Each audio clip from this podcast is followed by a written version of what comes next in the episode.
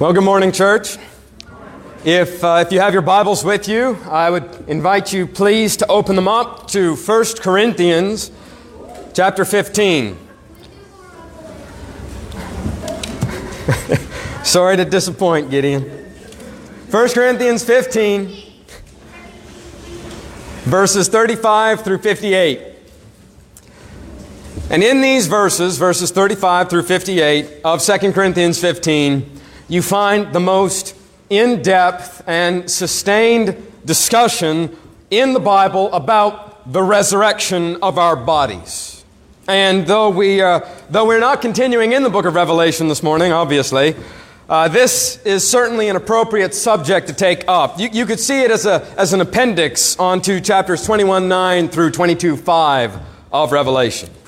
What will our bodies be like in this heavenly world?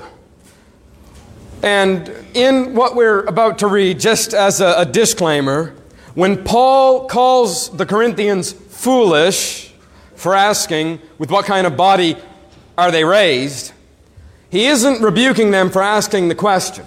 The motive behind the question was to discredit the resurrection of the body. And you see this back in verse 12 of the same chapter, where Paul shows he is answering the Corinthian church's dispute over the reality of a bodily resurrection. Some of the Corinthian church members didn't believe that it would happen. There's a spiritual resurrection, not a bodily resurrection. And that should come as no surprise if you know anything about Greek history because the Greek in that world, the Greek world, the common way of looking at the physical and the spiritual was that physical is bad and the spiritual is good. Physical is inherently corrupt, the physical is irredeemable, and the spiritual is incorruptible. And so, when a Greek looked forward to the afterlife, he was looking forward to a, an ethereal existence, kind of like Casper the Ghost. No body, no flesh, no material, just spirit in a spiritual world. And this kind of thinking influenced the Corinthian church, and they began to believe the same. The life to come is going to be wholly spiritual. That's what they believed. They didn't deny an afterlife, but they did deny the physicality of it and the resurrection of a physical body. Now, do you think this way today? Do people think this way? Well, of course they do. And especially in the church, they do. And though you probably wouldn't find anybody who would say, you know, that there is no bodily resurrection, people aren't disputing that. But they often fall into the same trap of thinking physical, material world is bad and irredeemable and the spiritual world is good. Right? Because when we think of an afterlife, often it's an immaterial place. We float around in the clouds, and it's entirely spiritual. Uh, it must be because obviously the material world is bad. But that's just thinking about eternity through the lens of the Greeks. It's not how the Jews thought about the world, and it's decidedly unchristian. Why is it unchristian?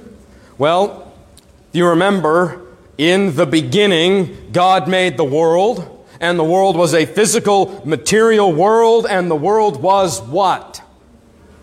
Good.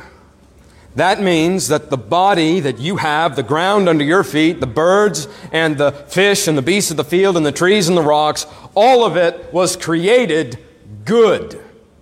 And they were created to give glory to God. God said, A physical creation will give me glory. That's why He made it.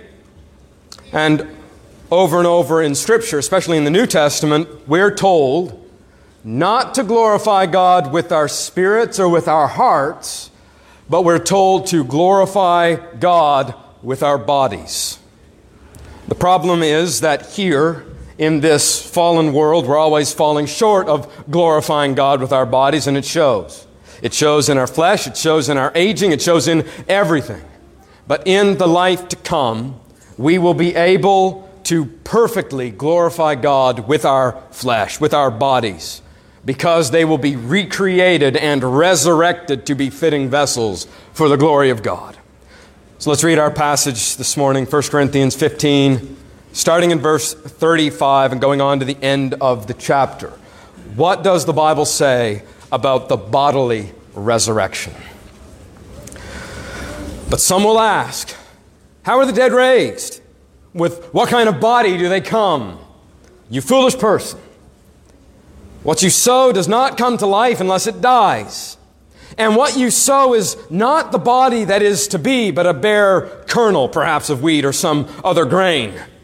But God gives it a body as He has chosen, and to each kind of seed its own body. For not all flesh is the same. But there is one kind for humans, another for animals, another for birds, and another for fish. There are heavenly bodies and earthly bodies, but the glory of the heavenly is of one kind, and the glory of the earthly is of another. There is one glory of the sun, and another glory of the moon, and another glory of the stars, for star differs from star in glory. So it is with the resurrection of the dead. What is sown is perishable, what is raised is imperishable. It is sown in dishonor, it is raised in glory. It is sown in weakness, it is raised in power. It is sown a natural body, it is raised a spiritual body. If there is a natural body, then there is also a spiritual body. Thus it is written The first man, Adam, became a living being. The last Adam became a life giving spirit. But it is not the spiritual that is first, but the natural, and then the spiritual. The first man was from the earth, a man of dust. The second man is from heaven. As was the man of dust, so also are those who are of the dust. And as is the man of heaven, so also are those who are of heaven. Just as we have borne the image of the man of dust, we shall also bear the image of the man of heaven. I tell you this, brothers flesh and blood cannot inherit the kingdom of God, nor does the perishable inherit the imperishable. Behold, I tell you a mystery. We shall not all sleep, but we shall all be changed in a moment, in the twinkling of an eye at the last trumpet. For the trumpet will sound, and the dead will be raised imperishable, and we shall be changed. For this perishable body must put on the imperishable, and this mortal body must put on immortality.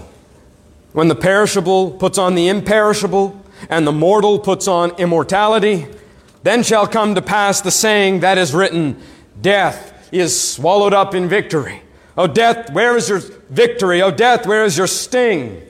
The sting of death is sin, and the power of sin is the law. But thanks be to God who gives us the victory through our Lord Jesus Christ. Therefore, my beloved brothers, be steadfast, immovable, always abounding in the work of the Lord, knowing that your in, in the Lord your labor is not in vain.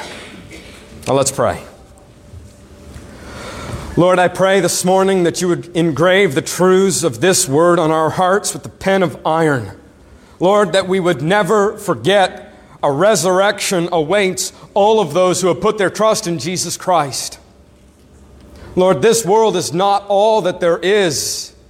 It seems that way. It's not. You would have told us if it were otherwise. And so, Lord, I pray that you would help us to take our eyes off of earthly things and fix them on heavenly realities and future promises so that we would be fueled to live the Christian life appropriately. Let us store up our treasures in heaven and not here where moth and rust destroy and where thieves break in and steal. Lord, I pray that you would help me to preach and help us to hear. Lord, apart from you, we can do nothing. But nothing is impossible for you. And so we ask for your help, we ask for your provision. We ask for your understanding this morning that we would grow, that we would be more like Christ and less like ourselves. We thank you that we can come to you and approach you. We thank you for your care for us, your guiding us. And so we commit ourselves and our time and our hearts and our minds and our bodies to you this morning. In Jesus' name we pray, amen. We live in an age held captive by lies. Did you know that? You better know it if you want to make it. Lies and falsehoods dominate the thinking of people in our culture. They just, they just do. It's just a, a fact. People live by lies. Lies about what it means to be human lies about nature, lies about God, lies about good, lies about what is evil, lies about everything. I mean, you, you, may have not realized this before, but you live in a culture where the vast majority of people are building their lives on lies. And they don't just build their lives on them, they preach them constantly and they celebrate them ceaselessly. You hear sermons in their internet ads and in the media. You see it on billboards. You hear it from the mouths of coworkers and friends and acquaintances. These lies are advertised constantly, reinforcing their message, trying to get you to believe them. And of course, we don't have time to go over all of them.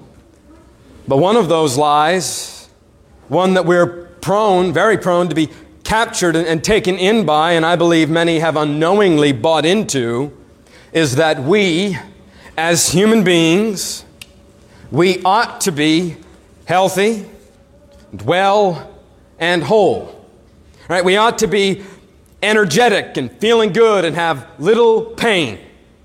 If it's not the case, and if you ever feel bad or, or sore or tired, well, then something is wrong.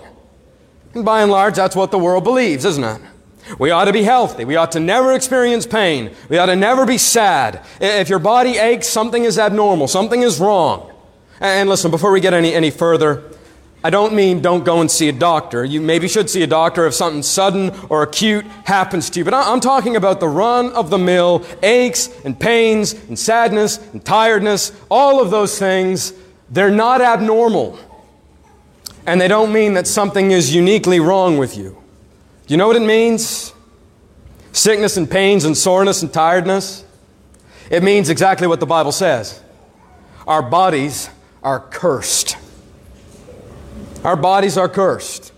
We, even sometimes as Christians, especially in the 21st century, forget that we live in a fallen world with bodies that are fallen. You realize that? We have all kinds of evidence of this curse, personal evidence. But have you come to the right conclusions that this flesh is cursed and eventually your body will turn against you? It's going to become your enemy and it will hurt to do anything. It's just a fact of life in this fallen place. And I'm not saying that you shouldn't take care of your bodies. No, you, you should within reason because God has given you your body. But don't buy into the the obsession in the world that worships health and idolizes well being. Don't buy into the idea that, well, I should always feel good all the time, and if I don't, something is wrong. I mean, you could do everything right, health wise, and still be tired or exhausted, or even just sad. You can do everything right and still develop arthritis in your hands and lose your memory and have your joints ache. Your body will not live forever. It won't. You have 8 billion evidences of this in the world. It wears out, it wears down. That's just how things are in a fallen world under the curse of sin. I mean, the devil was right when he told Job, or told God. You remember, he says, skin for skin. Um, all that a man has, he will give for his life. Stretch out your hand and touch talking about Job, touch his bones and his flesh, and he will curse you to your face. Touch a man's body, bring him pain, mess with his health, and you'll see what he really believes. And very often, when our health is prodded and poked and deflated, we discover that we have spent more time worshiping at the altar of good health than, than maybe we realized. Might have overestimated how much stock we put in it. And so when our health suffers, our little idol suffers. You know what we do? We begin to get disheartened and we begin to get even angry at God. You know, I just read a book. Uh, I read it on, on Good Recommendation, Good Mood, Bad Mood. An excellent little book on, on, uh, on Christians and, and how they should face sadness and, and uh, suffering and depression. And in it, the author makes a point that because we often idolize our health and well being, we become sad and even depressed when it's taken away. And not without reason. Who would like to lose their health? But he goes on to say ultimately, what's happened in that situation is that God has said no to our desire for health here. We know He's promised it for later, but for today, He has said no. And in that moment, we have to decide Am I going to worship God who is doing me good, even by denying me the health that I want? Or am I going to be angry and disappointed and grumble because I value my health more than I value glorifying Him through my pain? And that's a decision many of us face, and if you aren't facing it today, you will. And my prayer is that you'd be able to be like Paul, who worshiped God in spite of the thorn in his flesh, or like Peter, who rejoiced even when Jesus told him, Peter, this is how you're going to die for my glory. And he rejoiced. The only way to live like that is to love God more than health, more than the body, more than freedom from pain, more than life itself. Now, that would be a tall order if this life is all that we had. But this life, listen, is not all that we have. And even though Paul had a miserable thorn in his flesh, whatever it was, guess what? He doesn't have it anymore. And even though Peter died to the glory of God, today he is alive. And even though you and all of us, we experience the destruction of our bodies, of our flesh, it isn't going to last. It's the opposite of the way the world thinks about it, right? They have their health and beauty now, today, and it quickly fades, and once it's gone, it's gone for good. There's nothing healthy and nothing beautiful and nothing well in hell. There's just not. We, as believers, experience health and beauty in a limited, not a full way, in a limited way. Briefly, we lose it as we grow older and gain it back a hundredfold for all eternity. The pain you experience is only temporary, it's short lived. There is a resurrection, uh, a resurrection of our bodies promised to all of those who put their trust in Jesus Christ. And there is a lot in the verses we just read, so I, I want to limit our attention as we go through them to just what it says about the nature of this resurrected body. And the first thing we see is that these bodies are seeds of what is to come. Now, if you weren't familiar with seeds or with gardening, and you knew very little about it, you would probably find it hard to believe that an oak tree begins as something as small as an acorn. How in the world, you'd wonder, could a tree come from something like that? It doesn't look like a tree at all. But plant it in the ground, water it, wait a little while, and sure enough, it does. And in fact, every oak tree began as an acorn. And God designed it to work this way so that we would learn something about the life to come. The body is the seed, and when it's planted in the earth and then raised, though you will still be you, you will be changed into something glorious. Or even just take yourself, your own body. You haven't always looked the way you do today, have you? You don't. Especially when you were first born. There's some newborns here now, and I know the parents look at them and they wonder, what will they look like when they grow up? You don't know. You know? Every one of us was this newborn at one time. You were smaller, your proportions were all different, your mind wasn't developed, you thought differently, but guess what? You were you the whole time. You can't look back uh, on your life and say, well, this is when I became me. No, you were you from the very start. You still have the same, uh, even from infancy to old age, even though you change drastically, you still have the same characteristics, the same personality, the same divinely embedded elements that make you you. You're still the same person, even though your body changes a lot. Even the cells in your body, almost all of them have, have replaced themselves. Most of the cells that make up your body do this. And it's like Theseus ship. You ever heard of that? Imagine a boat where it had every rotting plank replaced by new ones, and eventually every original piece of wood in the boat is replaced. And when they are, is it still the same boat? Well, I don't know about the boat, but I do know about us. We are the same. Because even though our bodies change, our spirits are from God, and they do not. And just as the seed carries the, the DNA of the tree, so the body carries the soul that will animate the body to come. Your soul is immortal. that, that thinking, feeling part of you that is united with the flesh, somehow transcends the flesh, it will grow into something. And your body, presently, it's the seed that holds it. And what you will be is very different from what you are now. But that difference, listen, it's not in visual appearance. It's not in how we look. We're going to get caught up in this sometimes. That's usually the first question people ask Will I look the same? Will I be able to recognize myself? What I look like will be recognizable, and so will you. Because the difference is not in appearance. The difference is, we're told, well, we're told what they will be in verses 42 through 45. And the first difference is that your body will be imperishable. Spend some time on imperishable.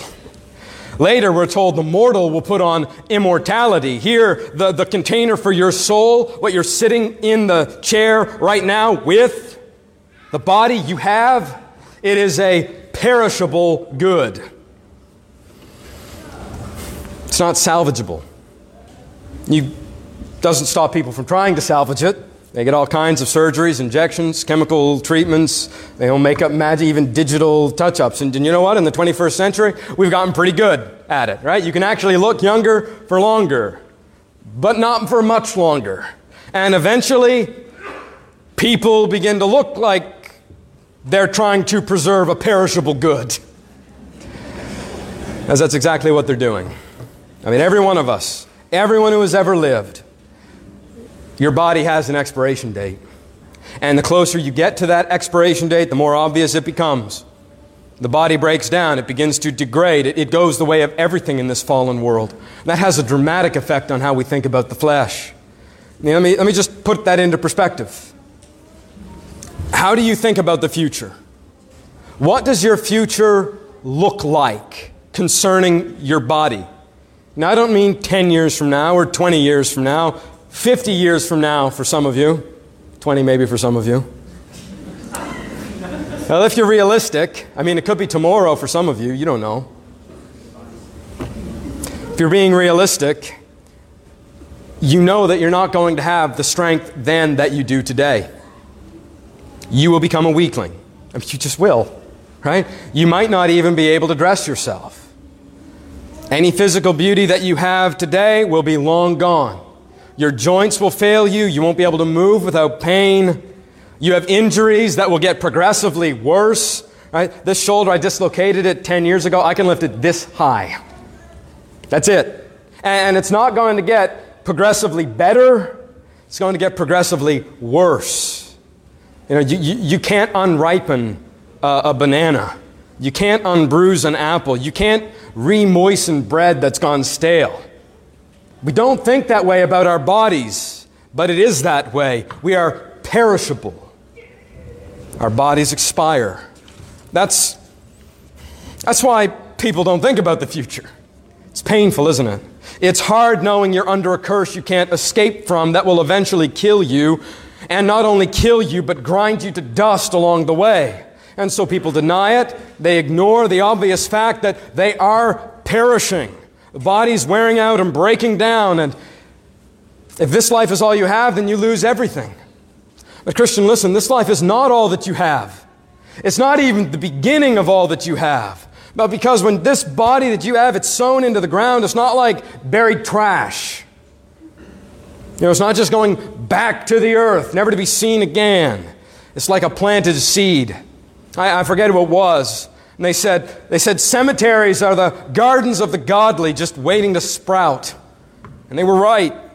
We're not destined for destruction, but we are destined for glory, even our bodies. You know, I, I tried to grow uh, an avocado tree before from a seed, and I just started again at the encouragement of my mother in law. And so I have a little seed container, and I check on it from time to time to see if they're starting to grow. And you know what I'm feeling when I do? When I go and I look? Anticipation. I want to see what the seed will become. I want to see life begin to come out of these apparently dead seeds.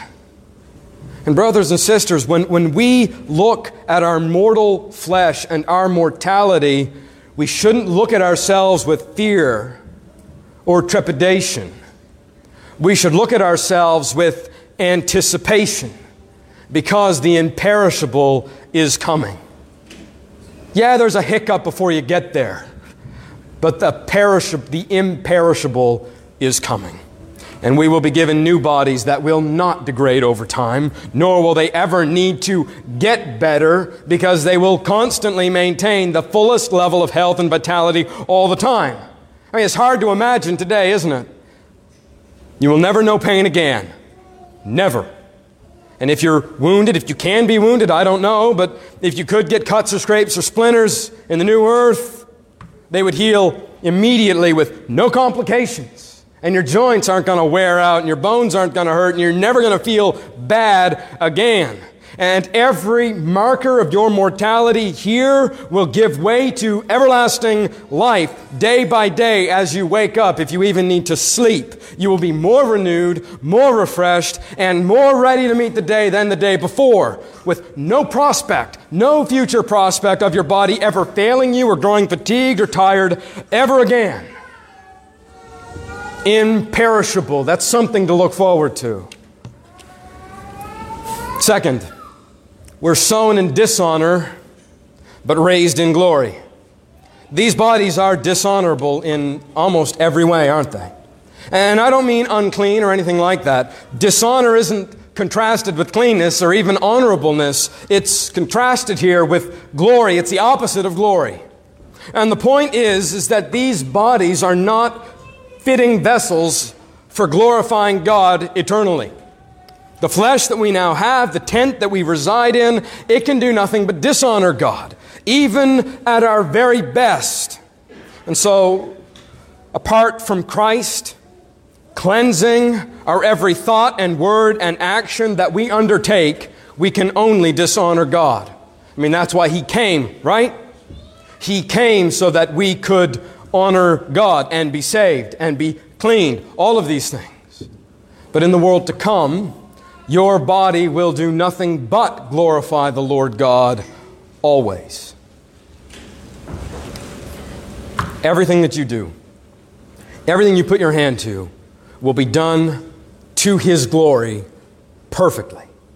Never a wrong motive sneaking in again. And the thoughts that you have and the works that you do will genuinely, without need of intercession or cleansing, be glorifying to God. Everything you do. I mean, right now, that's not the case. We live in dishonorable flesh. That's what it's called. Why? Because it pollutes everything that we do. It's like our hands are always dirty, and whatever we touch, no matter how great it is, how wonderful and worthy it is, as soon as we touch it, we make it dirty too. Or, like an example I heard before, if you had a, a leper with, with oozing sores, you could take the finest suit in the whole country and you dress the leper in it, but it wouldn't take five minutes before the, the corruption and the fluids from his body begin to seep in and spread through the clothes and ruin them. I mean, it, it was the finest suit, but who would want to wear it after it was filled with the pus and blood of this disease? It was a really fine suit. What happened when you put it on the man? Now it's worthless to be burned. Our bodies are like that. They defile everything we come into contact with. They are dishonorable, and you know that. You feel that. But in the life to come, they will be glorious. Well, what does that mean? It doesn't mean that they're just going to be clean and undefiled, but the works that you do will actually be made better and improved on by your doing them. They will not be made worse. You say, how can they be made better? Well, it would be taking the same, like taking the same fine suit and putting it on, I don't know, putting it on King Charles. Right? You put it on him, as soon as he wore it, what would happen? The suit would become more valuable, wouldn't it? Be the suit that the king wore, and he wouldn't have to do anything special with it. He wouldn't have to go anywhere in it. He wouldn't have to alter it. He would just need to put it on. And by virtue of putting it on, the suit, which was fine to begin with, would be greatly enhanced. But on the life to come, that's what our glorified bodies will do. They will not dishonor, but glorify God in everything we put our hands to. Thirdly, we're sown in weakness and raised in power. What does weakness mean? It's the weakness of the flesh. And not the weakness that gives into temptation, but the weakness of the body itself. We are fragile creatures. Again, we don't like to think that way, but we are. I mean, we're not strong. Bacteria can get into a cut and we're gone. Eat the wrong thing, step into the road at the wrong time, trip in the wrong place, and that's it. You know, one of the reasons why accidents are so traumatic is because of the weakness of our bodies. But in the life to come, there will be no weakness, but power. And primarily it has to do with ability, limits. There'll be zero limits. And, look, I, don't know what that means. I don't know if it means skydiving without a parachute or scuba diving without an air tank, withstanding the, the titanic levels of pressure. But I do know that what could ever, what, whatever could be considered weakness here, the weakness of our flesh, there, it's not going to be a problem. The bodies that we will receive are not going to inherit that weakness. They will be powerful and compared to the flesh today, near limitless. And the reason I say this is because of the fourth thing we see here, and I'll point it out when we get there. But fourthly, and most importantly, what really informs all of the other changes is that what is sown is a natural body, and what is raised is a spiritual body. We don't have spiritual bodies today. Today, the body and the spirit are in some ways estranged, that they're not allies, they're enemies. That's why Paul says, I crucify the flesh every day. This is why he laments in Romans 7 Who will deliver me from this body of death? There is animosity and warfare in every believer between the flesh and the spirit. But in the resurrection, our bodies will be spiritual. Bodies that will not only be able to perceive a spiritual place as being be aware of it, but they will be part of it and inseparable from it. And, and, and this, this is where Adam and Eve are excelled. Adam, from whom your present flesh is descended, was made from the dust. He was earthly. He was what the Bible says natural. All the flesh in this world, human flesh, has its origin with him. We're all descendants of that fallen race. But some are saved from this and made children of God in Christ. And Christ was not made from the dust, but was created in the womb by the Spirit. And not only are we created that way, but he was raised by the Spirit. And in him we will become spirit body beings. It says uh, it is not symbolically, we will have bodies like his. In the same way, this natural body resembles the first Adam, so our resurrection bodies will resemble the second Adam, the last Adam, Jesus Christ. That's verse 49. What do we know about his resurrection body? Not much, but not nothing either. All we know is from what we see in the resurrection of Christ, and that informs what we will become. He is presented in the resurrection accounts in the Gospels and in Acts as having both spiritual and physical attributes. As a spiritual being, he displays many spiritual characteristics, characteristics you sometimes see with the angels. He was able, apparently, to pass through walls and lock doors. Normal, normal physical limitations do not seem to apply to him. When, we, when he meets the two men on the road to Emmaus, he conceals his identity like angels often did. Then he reveals himself at the end, and when he does, he vanishes either to a new place or a spiritual world or becomes invisible. But he did what only a spirit could do. And especially as to point three, I told you I'd point this out. As to how we're raised in power, later on, when he appears to the 11 remaining apostles, he shows them mortal wounds in his body, in his hands, and especially in his side. And yet, he lived. Finally, he ascended to heaven, to the spiritual realm. Yet, by his own testimony in Luke 24 39, he was not a spirit. He had a physical body, and so he was touchable, he was tangible, he could be seen. He wasn't like a ghost, he was physically there. He ate food, probably didn't need to, but he did. His feet touched the ground and he walked around. In fact, the emphasis in the New Testament, especially in the resurrection accounts in the Gospels, is that Jesus' body is what was raised. And so, what do we learn about these spiritual bodies? Well, for one, they are bodies. They are flesh and bone like you have right now, but they are not bound and limited like your bodies are. Presumably, we'll have the ability to transport ourselves instantly from place to place. Now, that doesn't seem like much, but it's a big deal. You know, one of our greatest causes for grief in the world right now is separation, isn't it? When a husband goes away on business, he's gone for days. In the ancient world, it would have been much longer months, maybe even years. Or if a, if a soldier is deployed, he, he can't come home at the end of his shift. There are physical limitations.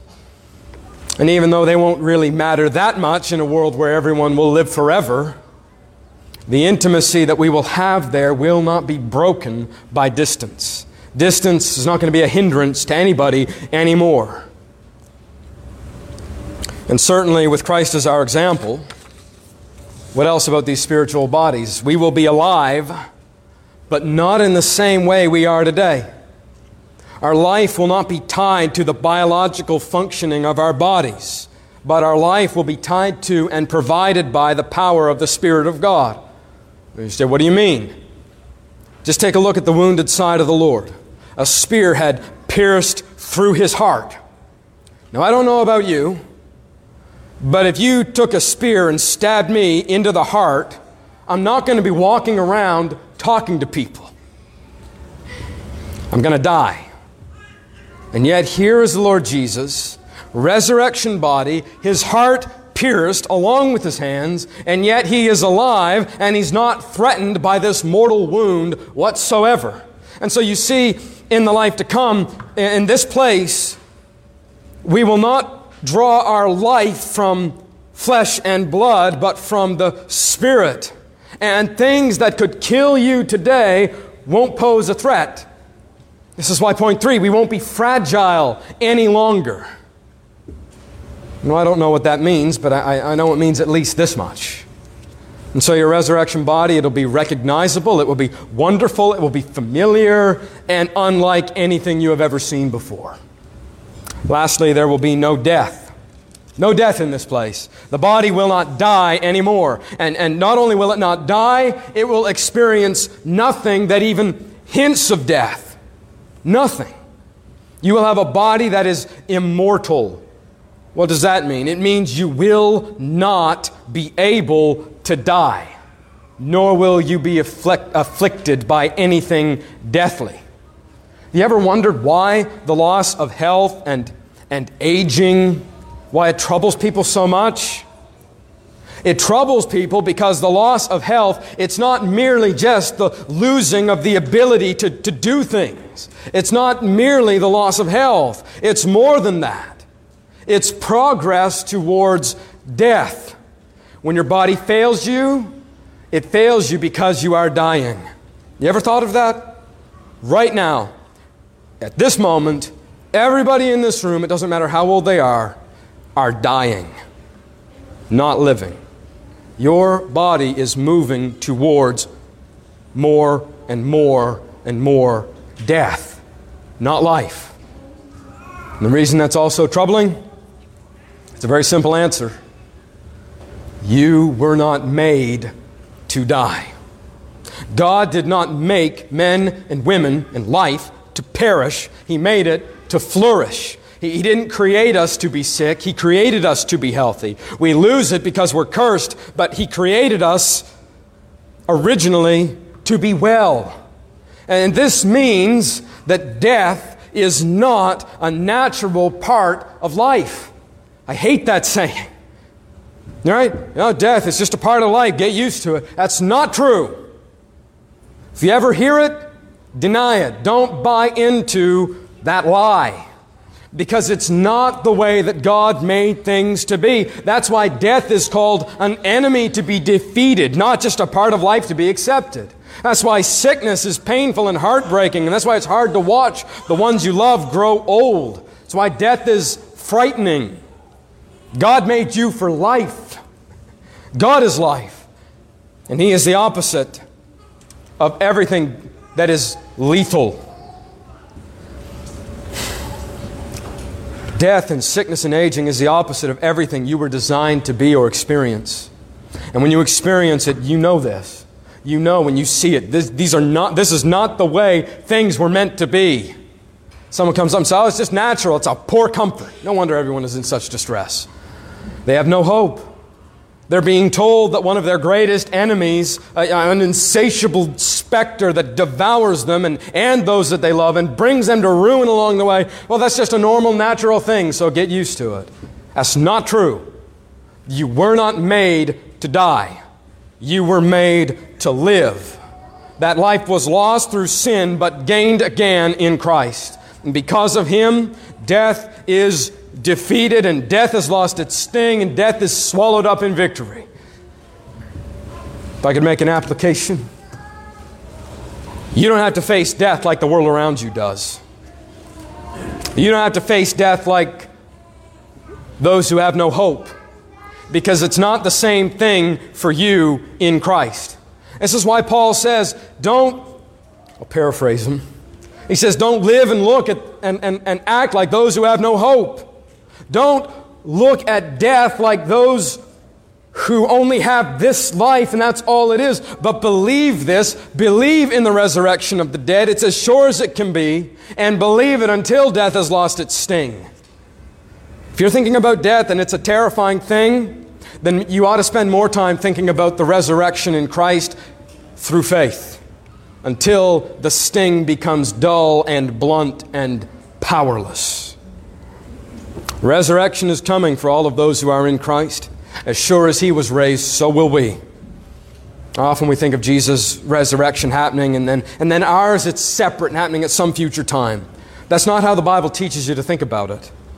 You see, a few verses earlier in 1 Corinthians, we read that Jesus is the first fruits of the resurrection. What are the first fruits? It's not as you, you often hear this first fruits, that means the best of something. That's not what it is. It is what it says. It's the first of something. You see, when the harvest time came, not all fruit would be ready to pick at the same time. Some came early, most came a little later, and the fruit that appeared first was called the first fruits.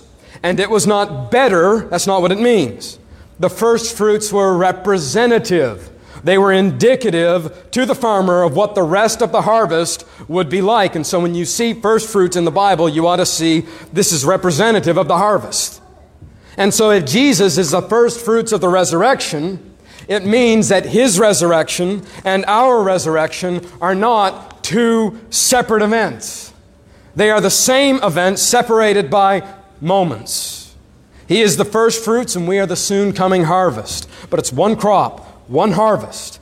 And because we are from the same harvest, his resurrection is representative to what will happen to everyone who has put their faith in him. We will be raised as he is raised. It has already begun.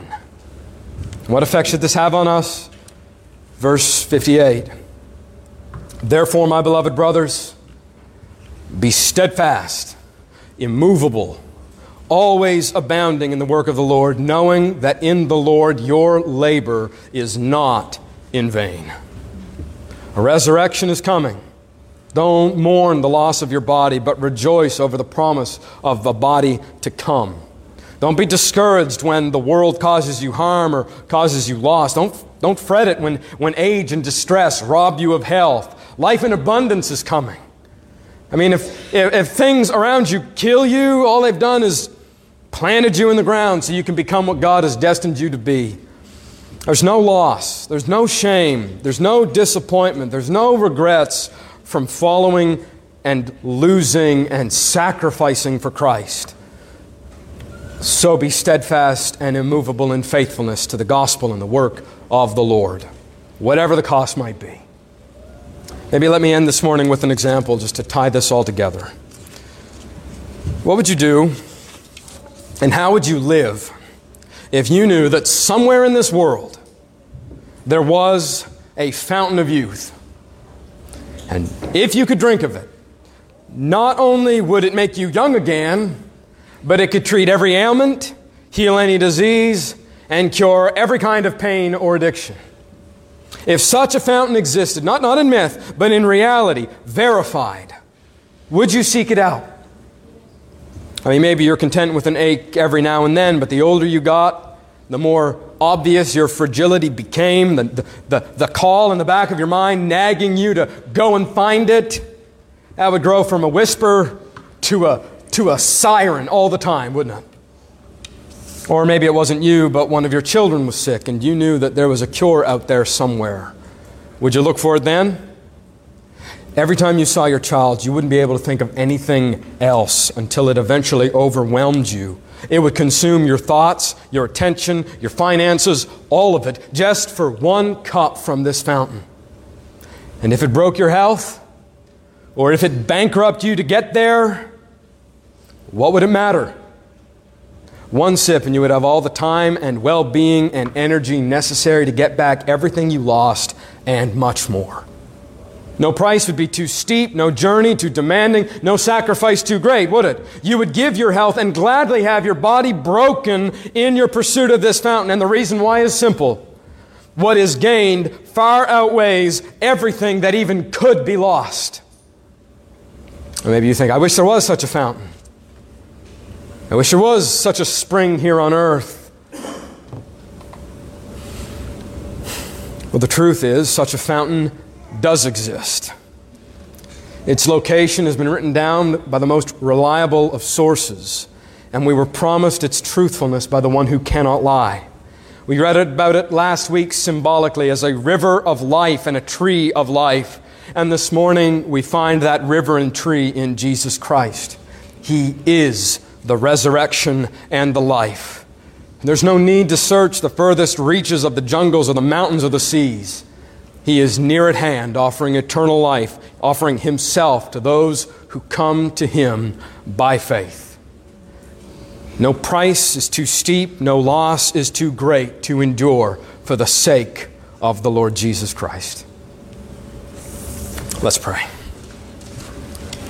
Lord, I pray that you would give us faith to look beyond today and our present failings and fragility to be encouraged by the promises of life to come, of a resurrection of our bodies that will not perish or dishonor or be weak or be natural. But Lord, that will be imperishable, immortal, honorable, glorying. Lord, they will be powerful and spiritual, and they will not die nor even hint of death. Thank you, God. Who, who could ever do this? And Lord, you graciously have poured out all of your promises and all of your mercy in Christ on us. I pray that you would encourage your saints this morning. Lord, our bodies will fail us, but you will never fail us. Your promises are always true. Help us to believe them, Lord. Amen.